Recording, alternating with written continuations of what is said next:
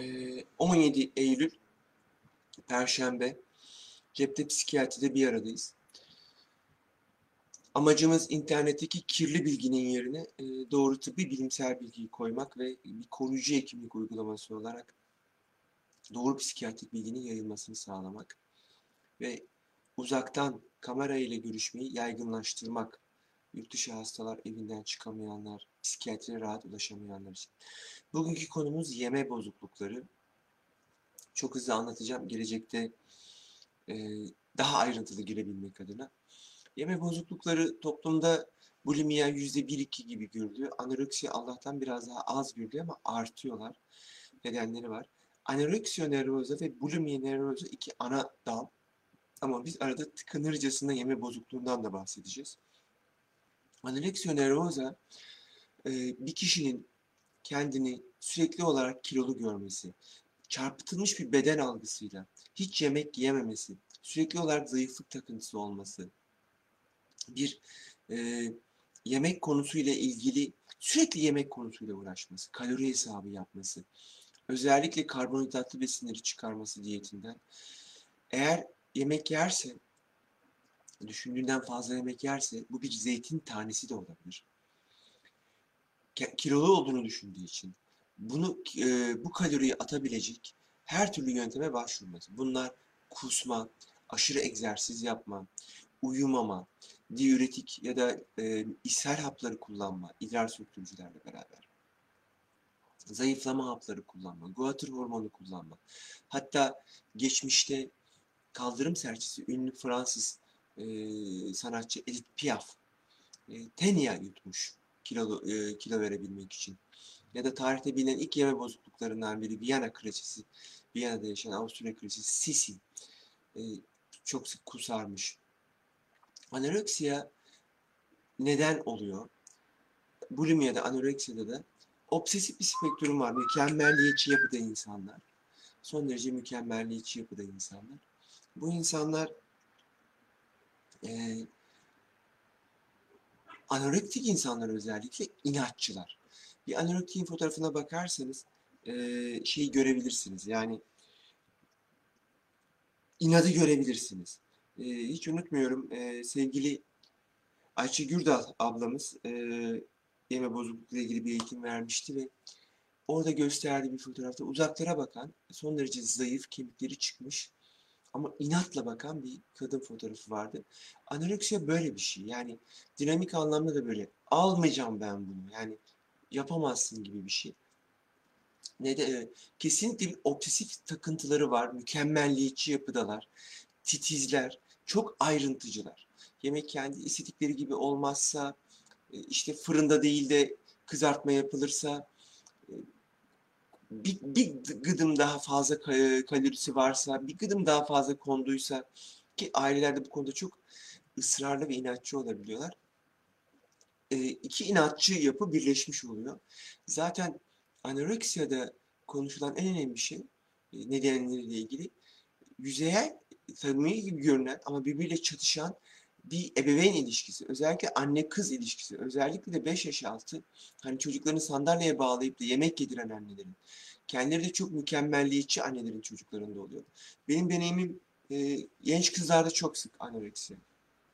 Yeme bozuklukları daha çok kadınların hastalığı. Fakat birkaç tane e, erkek gördüm. Bunlar da anneleriyle çok yoğun ve bağımlı ilişkileri olan erkeklerdi. Bir ergen ve genç hastalığı beden algısı nedeniyle. 12-20, 12-25 yaş arasında çok sık görülüyor.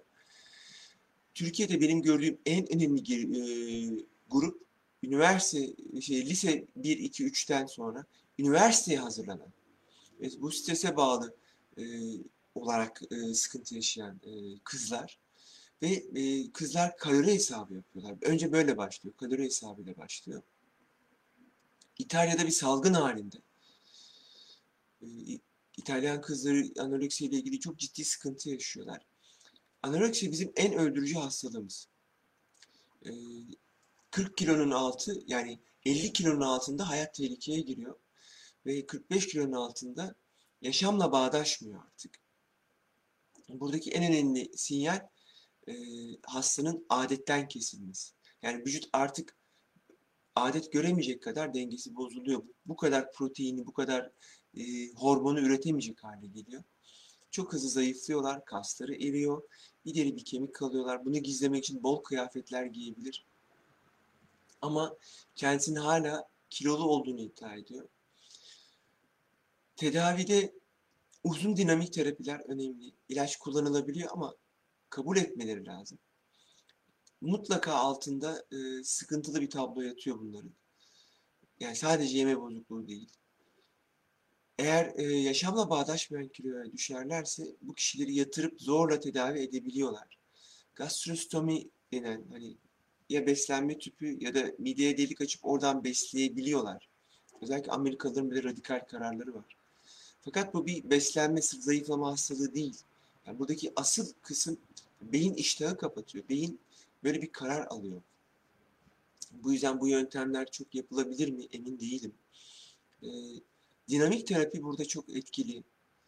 Gerçekten uzun ve e, hem ailenin eğitilmesi lazım hem gencin ciddi bir bağ kurabildiği terapistle çok ciddi bir e, tedavi sürecine girmesi lazım. Ailenin e, hem anne babanın hem evde büyüklerin özellikle Türkiye gibi aile apartmanında yaşayan yerleri düşünürseniz durdurulması gerekiyor. Yani ye ye ye söylemlerin durdurulması gerekiyor. Ailenin uzak tutulması gerekiyor. Yoksa o inat artıyor ve kaybedebiliyoruz. Ölüm oranları çok yüksek. Yani yüzde 40-50'ler gibi. Yani kanserlerde yok bu oranlar. Çok ciddi bir rahatsızlık. Eğer mesleğiniz işte ata biniyorsanız, mankenseniz, e, bunlarla çok ilgiliyseniz e, anorektik olma şansınız daha yüksek. Bulimya e, bunun yiyip yiyip kusma hali. Tıkınırcasına yeme bozukluğu diye bir e, bozukluk tanımlanmış. Kişi işte işten döndüğünde ya da gece uyandığında bilinçli ya da bilinçsiz bazı ilaçlarımız yapıyor bunu. Yani gece hasta diyor ki gece kalkıyorum dolaptan bir şeyleri yiyorum. Sabah e, işte üstümde başımda salçayı, çikolata örneği böyle lekelerini falan görünce gece yemek yediğimi anlıyorum diyor.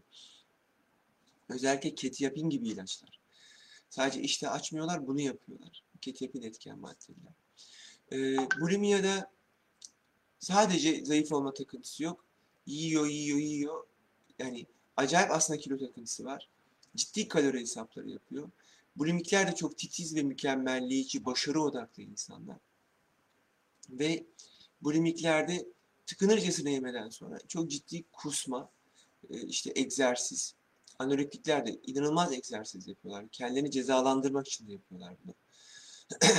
E, müsil kullanma, e, idrar söktürücü kullanma, egzersiz yapma, guatr hormonları kullanma, zayıflama hapları kullanma olabiliyor. Fakat bu kiloyu kontrol edemiyorlar. E, bulimiyada e, geçmişteki travmalar etkili olabiliyor. Anne e, çocuk ilişkisi çok etkili. Bulimiyada genellikle kadınlarda görülüyor. Zaten Lady D hastalığı, manken hastalığı diye biliniyor toplum içinde. Bulimiklerde seyir daha iyi, tedavi daha iyi, ilaçtan daha iyi fayda görüyorlar. Fakat bulimiyalarda e, sadece bulimiya olmayabiliyor. Bu yeme ataklarına paralel e, rastgele cinsel ilişki olabiliyor. Çok para harcama olabiliyor. E, dürtü kontrollerinde bir sorun var bu limitlerin. E, aynı e, bipolar afektiflerdeki gibi dalgalanabiliyorlar. Mevsimden etkilenebiliyorlar. Stresli olaylar bu limitlerde olayları çok arttırıyor. Bu yeme bozukluğunu çok arttırıyor. Bir konuda istenmedilerse, bir konuda başarısız oldularsa, sınava hazırlanıyorlarsa bu müthiş artabiliyor. Çok zor hastalıklar. Bu kişiler kendi bedenleriyle barışık olmayan, e, hayatlarıyla barışık olmayan insanlar. Aslında yememe ve kusma bir yansıma sadece. Bu anoreksiyada nasıl almayacağım inadı varsa bulimiyada da aldım tamam senin kurallarını kabul ettim ama bak sindiremiyorum, kusuyorum gibi bir dinamik açıklama var. Freudiyen açıklama var. Gerçekten de hani dinamik terapilerin işe yaradığı e, gruplar. Türkiye'de çok e, değerli işte benim hatırladığım Ayça Gürdal Küey gibi. E, sanırım e, Feray hocamız vardı. Soyadını hatırlayamadım şimdi. Ama çok değerli ekipler var. Bakırköy'de bir yeme polikliniği hatırlıyorum. Yeme bozuklukları e, kesinlikle çok iyi terapist gerektiriyor. Yani sadece ilaç değil. Kişinin bağlanması gerekiyor. Terapi misyonu olması gerekiyor. Psikiyatrist olsa bile. İnanılmaz önemli. Burada e, o terapatik yaklaşım, e, tedavi yaklaşımı sık görmek gerekiyor. Bazı ekollerde kişi alın yatırılıyor e, genç kızımız anoreksiya için. 3 ay aileyle görüştürülmüyor. Çünkü ailenin dinamikleri ve ısrarı burada çok etkili. Aileler bu anlamda çok zarar veriyorlar. Ben 15 yaş üzerinde yani 100 ailenin 90'ının çocuklarına inanılmaz zarar verdiğini görüyorum. Gerçekten yavaşça çekilmelisiniz. Yoksa iyi, iyi yapmıyorsunuz. Yani ana yüreği kıyamıyorum, çocuğumun iyiliğini istiyorum. Hikaye bunlar. Zarar veriyorsunuz. Ciddi anlamda zarar veriyorsunuz çocuklara. Yardım alın. Yani bu anlamda rehber öğretmenden başlayarak yardım alın. Dışarıdan size uyarılar varsa, fazla kontrol ediyorsun, fazla denetliyorsun, fazla karışıyorsun varsa uyun bunlara. Ee, özellikle ilk 5 yaşta çocuğa zorla yemek getirmek, yani bir piknikte sürekli elinde kaşıkla çocuk peşinde koşturan kadınlar görüyorum. Bunu dünyada başka bir toplumda göremezsiniz yani. Bir kadın kaşıkla kalktığında diğer kadınlar huzursuzlanıyor. İkincisi kalkarsa tüm kadınlar ellerini kaşıklarla çocuk peşinde koşturuyorlar.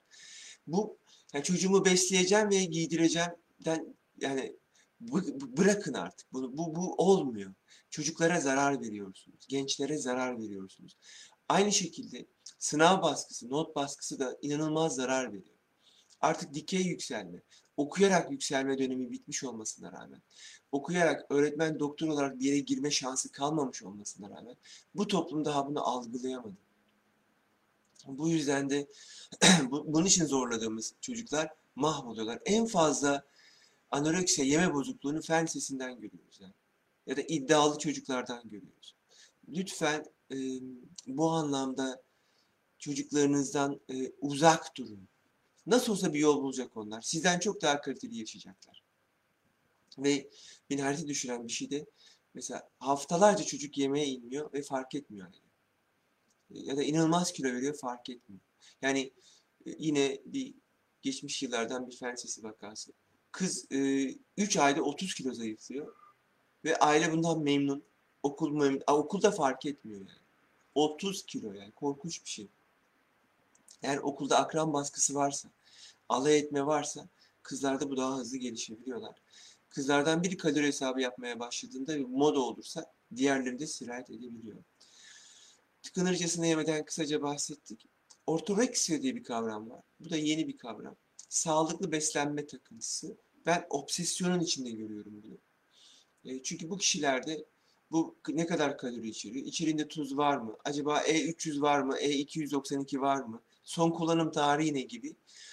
bir e, böyle hipokondriyazis gibi sağlıklı beslenme üzerine bir takıntı. E, belli şeyleri kesinlikle yemiyorlar. İşlenmiş et yemez, ısıl işlem görmüş yemez, nitrat içerdiği için bir şey yemez gibi.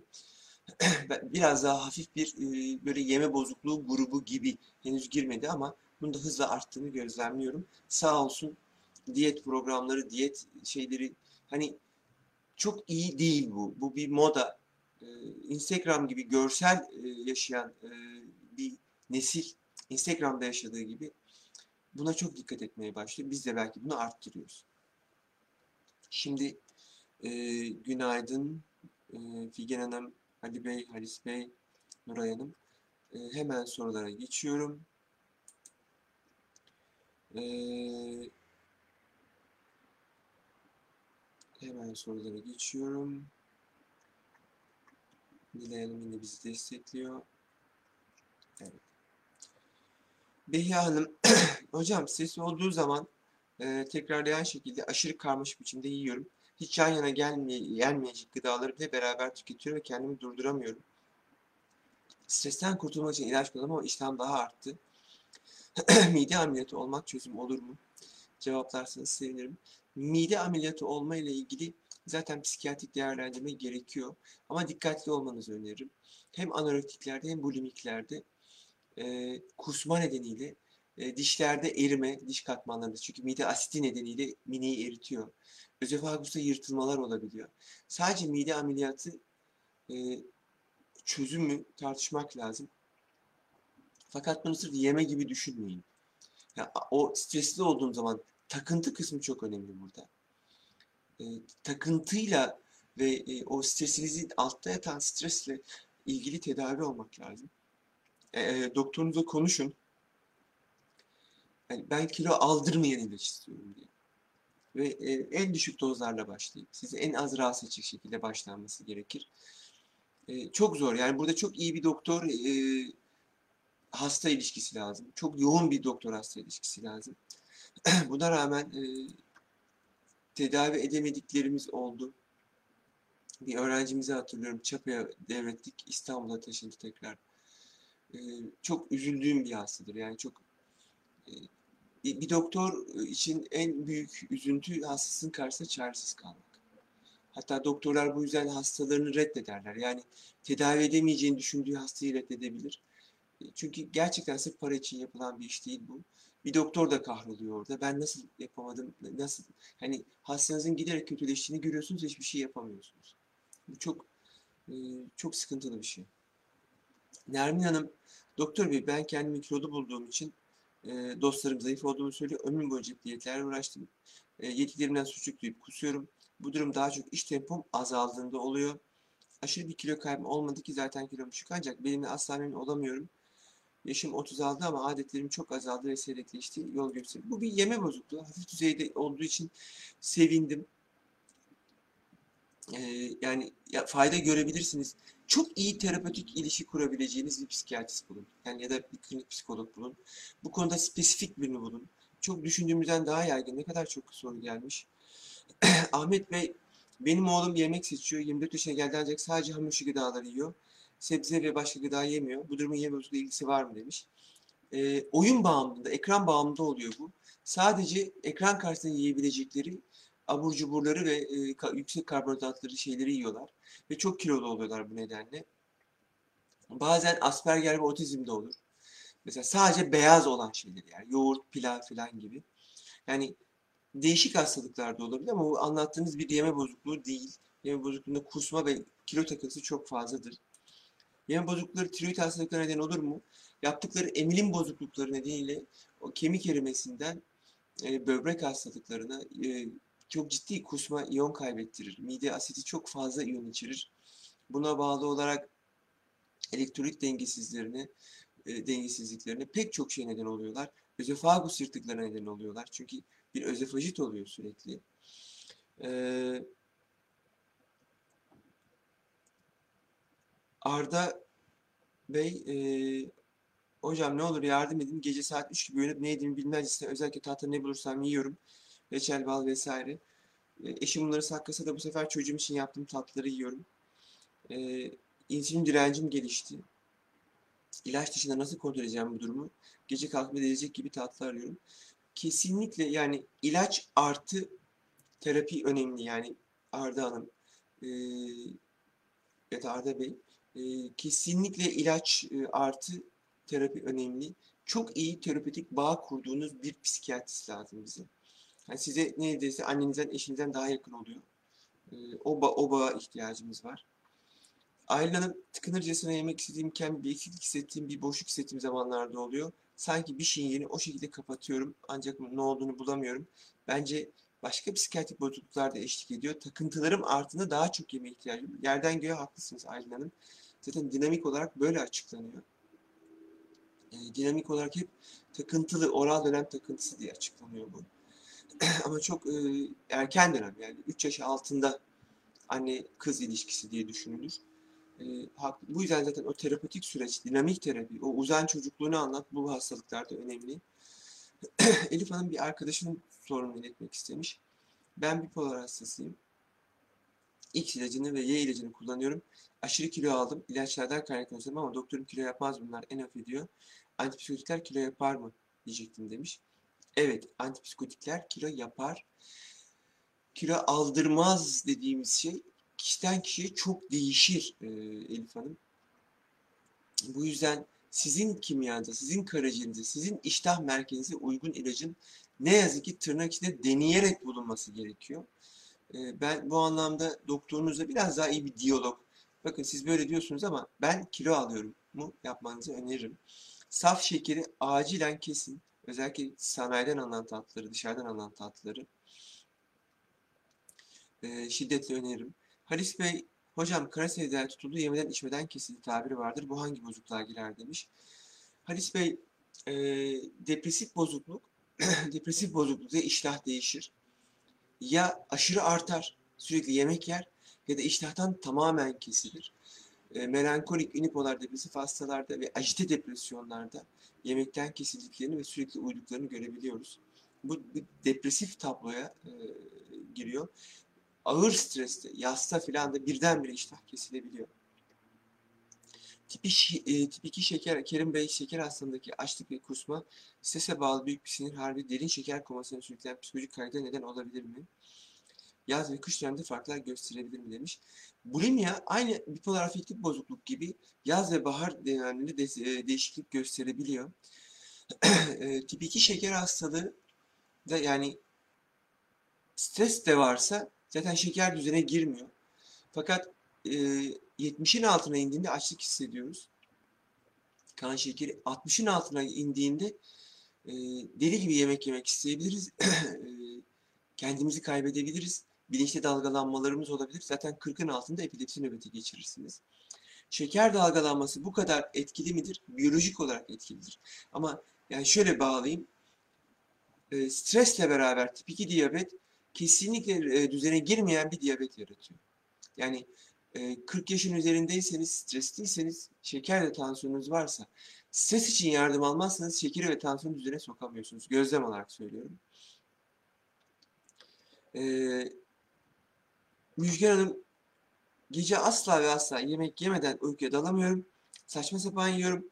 Zayıflama hapı kullandım, bıraktım, kilo alıyorum. Aynı anda tatlı, tuzlu, acı, abur cubur hiç fark etmiyor demiş. Evet, tıkınırcı yeme bozukluğu bu.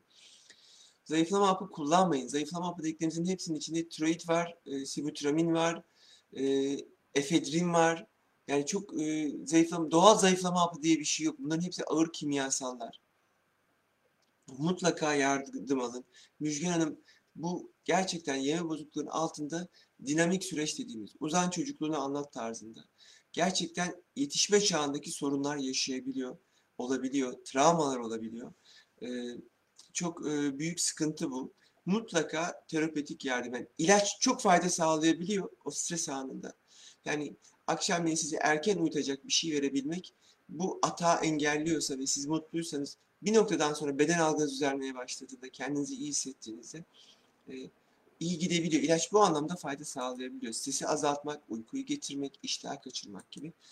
Yavaş yavaş e, merkezi sinir sistemi üzerinden etkili e, antidiyabetikler diye bir ilaç grubu çıkmaya başladı. Bu çok iyi bir şey. Çok iyi bir şey. Ama da çok pahalılar ve çok yeniler. Etkilerini tam bilmiyoruz. Bunlarla beraber işleri direkt durdurabileceğimizi düşünüyorum. İnşallah önümüzdeki 3 ila 5 yılda bu tıkınırcasına direkt duracak. E, Songül Hanım çocuklarım çok iştahlı e, yemen dediği halde yiyorlar. E, yemeyin dediğim halde yiyorlar. Spor faaliyeti gönder 17'de çözüm olmadı. Neden doymuyorlar? Ekran bağımlısı olabilir Songül Hanım. E, ekran bağımlısı olabilir. Ekran bağımlılığında o abur cubur ve tatlı ihtiyacı, şeker bağımlılığı, ekran bağımlılığı çok iç içe. Saf şekerle ilişkili. Siz çocuklara böyle baskı yapıyorsanız sorun var. Siz yapmayın. Lütfen spordaki antrenörü, fitness hocası, işte yani bu gibi insanlar yapsın. Sevdikleri, değer verdikleri öğretmenler yapsın. Sevgilileri yapsın. Siz yapmayın. Yani sizin tavsiyeniz, anne babanın tavsiyesi işe yaramıyor. Uzak durun. Yani ve bu işi komplike bir şekilde bakın ben Kültekin hocamın internet bağımlılık kitabını önermiştim. Orada ailelere öneriler var. Çok iç içe bu bağımlılıklar. Yani davranışsal bağımlılıklarla yeme ya da e, madde bağımlılıkları çok iç içe. E, Kamile Hanım, sevgili Kamile teyzem, e, günaydınlar. E, öfke yoğunluğu yaşayan birinin önüne geçmek veya tedavisi ne olabilir? Bu çok kolay halledilebilen bir şey Kamile teyzem. E, bunun altında yatan dürtü kontrol bozukluğu olabilir, e, tahammülsüzlük olabilir, obsesif kişiliğine bağlı. Depresif bir atak, distimik bir atak geçiriyordur. Altta yatan nedeni halledip öfkeyi azaltan e, tedaviler var. Öfke kontrolünde kısaca öğretebiliriz 1-2-3 seansta. Bunun da modüler eğitimleri var. Çok rahat fayda görürler ve çok da işe yarar. Çünkü öfke, yani öfke demeyeyim de tahammülün kontrolü, çünkü öfke olduğunda kimse kontrol edemiyor öfkesini. Ee, çok yıkıcı, çok zarar verici, ilişkileri çok bozan bir şey. Yani çok hızlı toparlayabiliyor, anoreksiya gibi falan değil. Öfke kontrolü çok kolay yapabileceğimiz bir şey. Mutlaka yardım alsın. Hemen beni arasın, beni tanıyorsunuz çocukluğumdan beri Kâhmet teyzem. Ee, elimden geleni yaparım. Ee, ben sabrınız için çok teşekkür ediyorum. Yarın aslında bir anksiyete bozukluğu ama bunlarla çok ilişkili olduğu için travma sonrası stres bozukluğunu konuşacağız.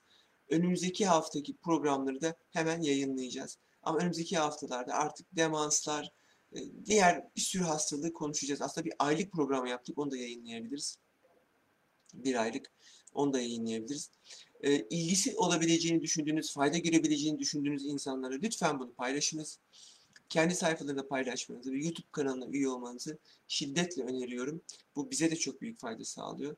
Eleştirileriniz, katkılarınız yani Halis Beyler, Kerim Beyler, adını sayamadığım tüm bu soruları soran herkese çok çok teşekkür ediyorum. Eleştiriler inanılmaz değerli. Ee, yarın sabah travma sonrası ses bozukluğunda görüşmek üzere. Sabrınız için çok teşekkür ediyorum.